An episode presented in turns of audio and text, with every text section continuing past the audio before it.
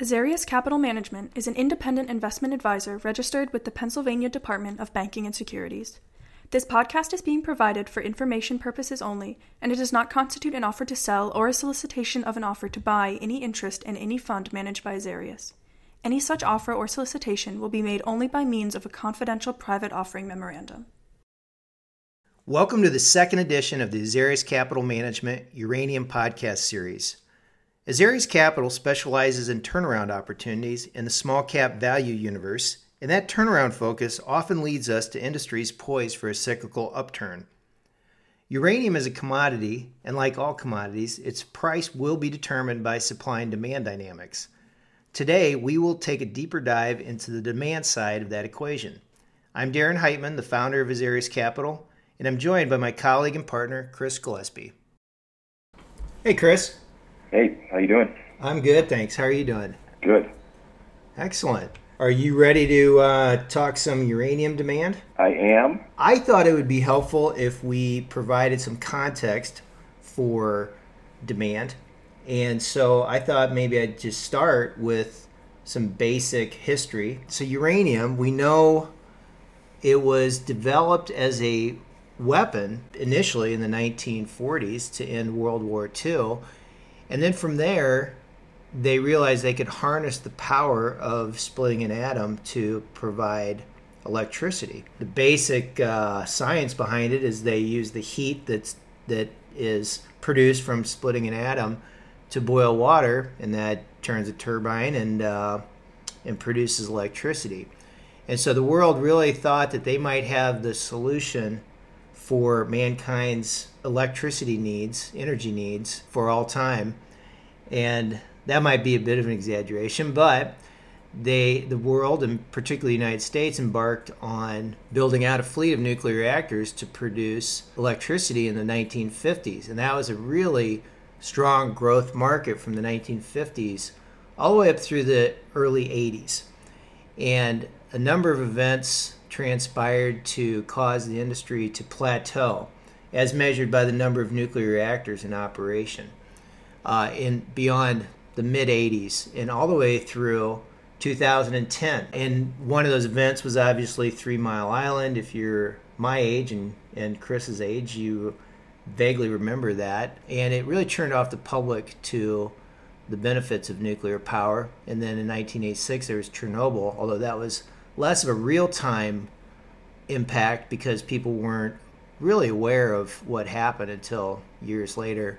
But nevertheless, the public turned against nuclear power, and that's the reason that the number of nuclear reactors in operation really plateaued uh, for decades until about 2010 when the story gets worse because in 2010 Japan experienced the uh, tidal wave that caused a nuclear accident at uh, a nuclear reactor named Fukushima, and as a result of that, Japan closed down all of their nuclear nuclear reactors overnight. So with that, that brings us up to 2011, and now I'm going to start asking Chris questions, our resident expert.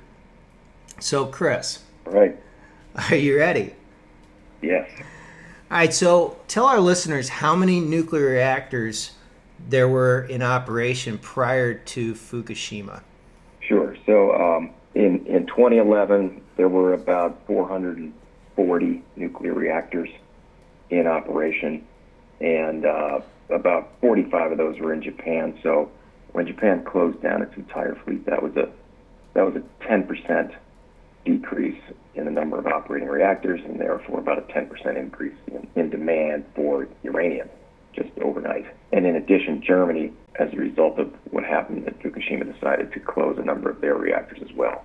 So that was a pretty big one-time hit to demand in 2011, just overnight as a result of that that tidal wave. Yeah, as a demand shock of 10%, which no commodity could really withstand, and particularly uranium. And that's really the reason we've been in a bear market for the last 10 years. But the good news is going on 10 years later, the number of nuclear reactors are actually back up to pre Fukushima levels. Where did those incremental reactors come from? Was it simply a matter of Japan bringing their reactors back online? Uh, no, uh, Japan has been very slowly bringing their reactors back online. I think they got up to nine restarted, but then they've actually closed a couple of those back down this year and last year for security reasons. They're trying to make them more secure against uh, potential terrorism. So they've only restarted, let's just say they restarted nine, and then um, they probably only plan to restart somewhere in the neighborhood of 20 to 25. So, you know, let's say only half of that's going to come back. But where the new reactor builds have come from is China has been a, a big builder of new nuclear reactors over the last several years. We've seen new reactors coming on in places like India, Russia, a lot of Asia, and Eastern Europe, developing type countries. And so since uh, 2015, uh, new reactors completed per year have averaged about eight, eight per year since then. And um, that's the most since the end of the Cold War, since around 1990, 91. So, you know, very good growth in, in brand new reactors, and that's got the, the fleet back up to right around where it was at the time of Fukushima in 2011. That's one of the things that we like about this industry is that the uh, the outlook for growth is really pretty visible. There are uh, currently 55 new reactors currently under construction, and so those are very likely to get built. So, as a quick recap, pre Fukushima, we had around 440 nuclear reactors operating. Then Fukushima occurred, and that dropped down to around 400. And now, 10 years later, we're back up to 440 with the outlook to add about eight per year for the next several years. So, for the first time in decades, uranium demand is actually growing on a secular basis. So that's uh, that's a really good backdrop for this commodity. Yeah, that's right. And in fact, maybe one thing to mention here is that last September, the World Nuclear Association came out with their estimates for um, demand growth for uranium for the next 10 years from 2019 through 2030. And uh, they have growth now under all all of their possible scenarios, which is the first time that's happened uh, again since about 1990. And the, their growth projection per year is about 2% per year going forward. So that was pretty big news for, for a number of people who were not fully up to speed as to what's going on in uranium demand and, and new nuclear reactors being built. Yeah, well, let's go right to that because being a citizen of the United States is one of the reasons why we we were surprised when we first dove into this industry that it actually had a reasonably good growth outlook. So let's walk through where these nuclear reactors currently reside and stop on each country and talk about the dynamics. Well, as you might expect, the, the, you know the biggest economic power in the world has the most reactors. That'd be the United States. There are almost hundred reactors in the United States, and so annual demand for uranium for those reactors is in the high 40s, you know, 48 million pounds a year. Next highest would be France. France has, I think, 57 reactors. It supplies about 70% of France's electricity, and that equals about somewhere in the maybe 25 million pounds of uranium a year. So 12% of uranium demand is out of France, 25% out of the U.S. And then in third place and rising quickly is China. You know, China has about uh, in the neighborhood of 50 reactors now, and they are continuing to add at a rapid pace. In fact, uh, last year they announced that they plan to start building six to eight new reactors a year through 2030. So, you know, at that pace, they will become the second largest pretty quickly. And then they have 15 reactors under construction right now, in fact, out of the 55. So, you know, those are the three biggest. And then beyond that, Japan was was also large with, the, as we mentioned earlier, about 45. They're down to nine, but they'll, you know, they'll probably get back up into the 20s. They do have stated goal to have uranium be a, a big percentage of their electricity generation because they are without a lot of natural resources. So um, they're very dependent on energy imports, and that's one way they can um, reduce that dependence. And then you get, you know, countries like Russia and India and Ukraine and places like that, Eastern Europe. But really, it's all around the world. You're seeing plans for uh, new reactors in, in places that you might not expect, like you know, Middle East, Saudi Arabia, etc. So it's really global phenomenon. Right. So I believe that most people, if you ask a man on the street what they believe the outlook is for uranium, particularly in the United States, they would say it's a dying industry, probably like coal. What's our view of what's happening in the developed world in United States and France? Are plants closing? Well, I guess maybe we could start with the U.S. There have been a number of announcements recently where nuclear operations said they were going to close their plants. And after looking at that, the, the companies, in consultation with the U.S. states, have actually decided to reverse those decisions. The most recent, uh, that just happened uh, a couple months ago in March in Pennsylvania. The Beaver Valley nuclear plant has two reactors, and it was scheduled to shut down here in the next year, but they have now decided not to do that. And we've seen that in uh, you know a number of states: Connecticut, New Jersey, Ohio, Illinois. All of these reactors that had been uh, you know scheduled to close have gotten reauthorized and decided to stay open. And you know that's partly because there was a plant in Connecticut that was going to shut down, and then they realized it was providing half of the state's energy, and they you know they didn't want to do that. So um, the, the company worked with the state and got a new deal. And so that's happened in the U.S. We've also seen in France, for example, when Macron came in, he sort of made an announcement that he was going to reduce France's reliance on nuclear. Reports since have stated that he's kind of reevaluated that, uh, you know, for the same reason, because it's a huge source of carbon-free, low-cost electricity. Same thing in South Korea they made an announcement they were going to close plants, and now we're seeing them reversing that. In fact, they're actually building new plants in South Korea. So, you know, one thing that's had a had a pretty big effect on that is Germany closing down their plants and then having to go and rely on more CO2, more fossil fuels to provide their electricity. Other countries have looked at that and realized that um, nuclear is a very good source of no CO2 energy. I, I read a recent study uh, in 2018, France and Germany had about the same amount of uh, electricity generation, but uh, Germany had uh, 10 times the CO2 created compared to France. And, and the primary reason is because France is, gets 70% of its electricity from nuclear, whereas Germany has had to go back uh, in the direction a little bit to coal and also gas to, to replace the nuclear that they've closed down. So, you know, I think with, with people being more concerned about CO2, the existing plants are not shutting down. And it's you know it's also a driver in China. Why are they adding so much new capacity? For the same reason, because it's you know low cost. Once you put it in, it costs a lot to build, and once you put it in, it's low cost base load power that doesn't generate a lot of pollution, and you know that that is an issue uh, in China and India and a lot of other markets around the world. Right. We built in some closures in more mature markets in our demand model of around two per year. But it's, the outlook isn't nearly as dire as what conventional wisdom might believe. And if anything, the winds are starting to change, whether it's because of, as you mentioned, the role that nuclear power can play in reducing carbon emissions. But China probably doesn't really care that much about carbon emissions as far as it relates to global warming, but they like every other developing country over uh, history, want still wants a cleaner environment for their population and better living conditions.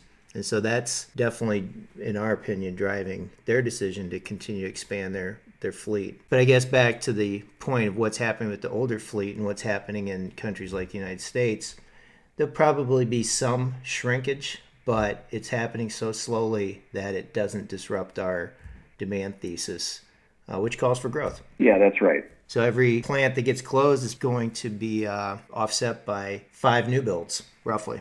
Yeah, if you have, uh, let's say, eight new ones a year and, and two or three closing a year, you're adding five or six on a net basis per year, which is uh, a couple million pounds of uranium demand a year. Right, on a base of around 200. So that's where we get the 1 or 2%. Right. So we just spent the first uh, several minutes on just talk i mean talking about the number of nuclear reactors in operation because in the end that is what drives demand for uranium. That these nuclear reactors consume a certain number of pounds per year. And so what is that chris? How many so you have a nuclear reactor operating it runs off of off of uranium. How many pounds does it consume on average you got 435 440 reactors right now each reactor consumes around let's say 420,000 pounds a year. And so the math on that is that gets you to about 185, 186 million pounds a year of demand. And then in addition to that, there are what's called uh, first cores or initial cores, which is when you have to put the beginning core of uranium fuel into a reactor. And um, that number is about three times the annual consumption. So you know, you have to put in about 1.2 million pounds in to start each reactor. So with eight new reactors a year, that's another 10 million pounds of demand. On top of that, demand in the high 190s, and then there's a couple million pounds of additional uranium demand for other uses. So that gets you to the 200 million pound a year demand range of consumption. I mean, so it's used up. So one of the questions we get, what I've received over the last couple years talking about our thesis, well, first of all, are there any substitutes for uranium?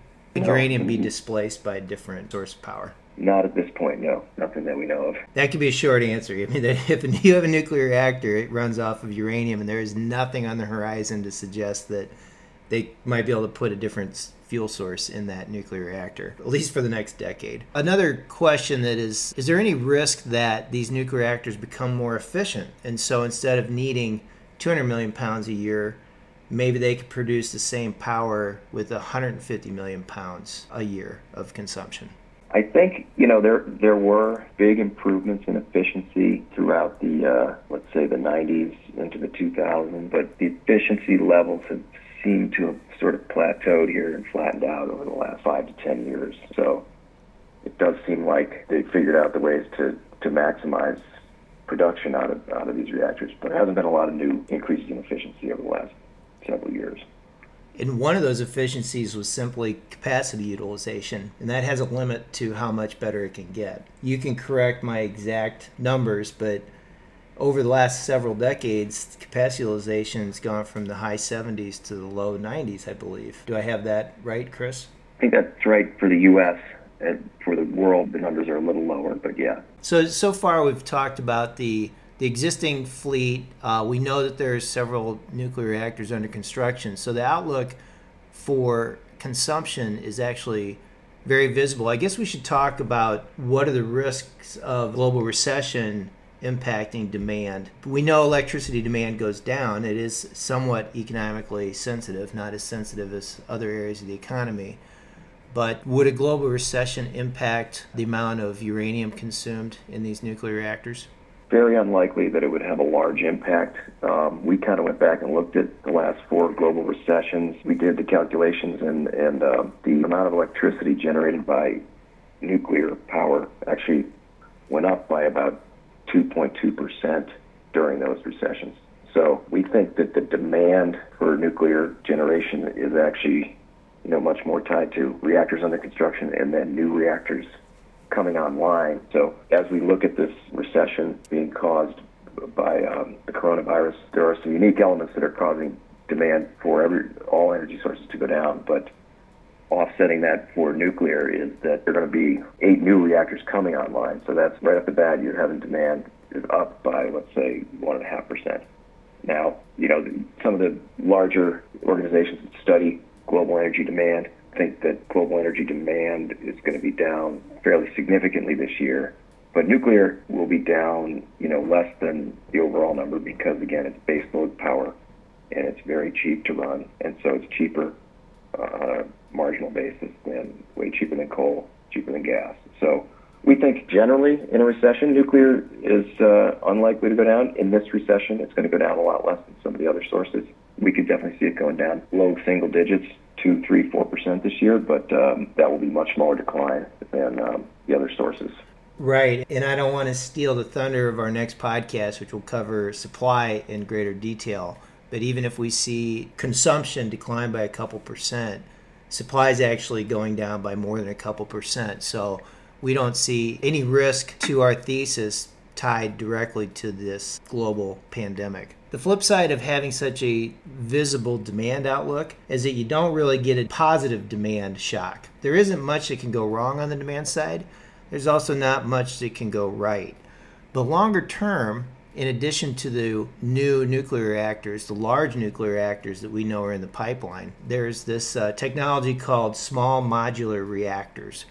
So I think it's worthwhile talking about what those are. Why are some countries trying to develop small modular reactors? Yeah, those are a potential source of new demand. They are, as the name says, small, and uh, they can be, you know, for example, Russia last year just implemented the first floating reactor, so they now have a reactor that they can move on water to uh, various cities in case something goes wrong with their power source and they need some, some, some power. So I guess the idea is they're small, they're not that expensive, they don't require a big upfront capital investment, but they can actually make they can produce a lot of power because you know nuclear provides a lot of bang for the buck. So it could have a number of different uses, you know, military, industrial applications like mining and also power for undeveloped areas of the world where you can kind of go in there and without a lot of without a lot of big upfront cost, you can provide a lot of power.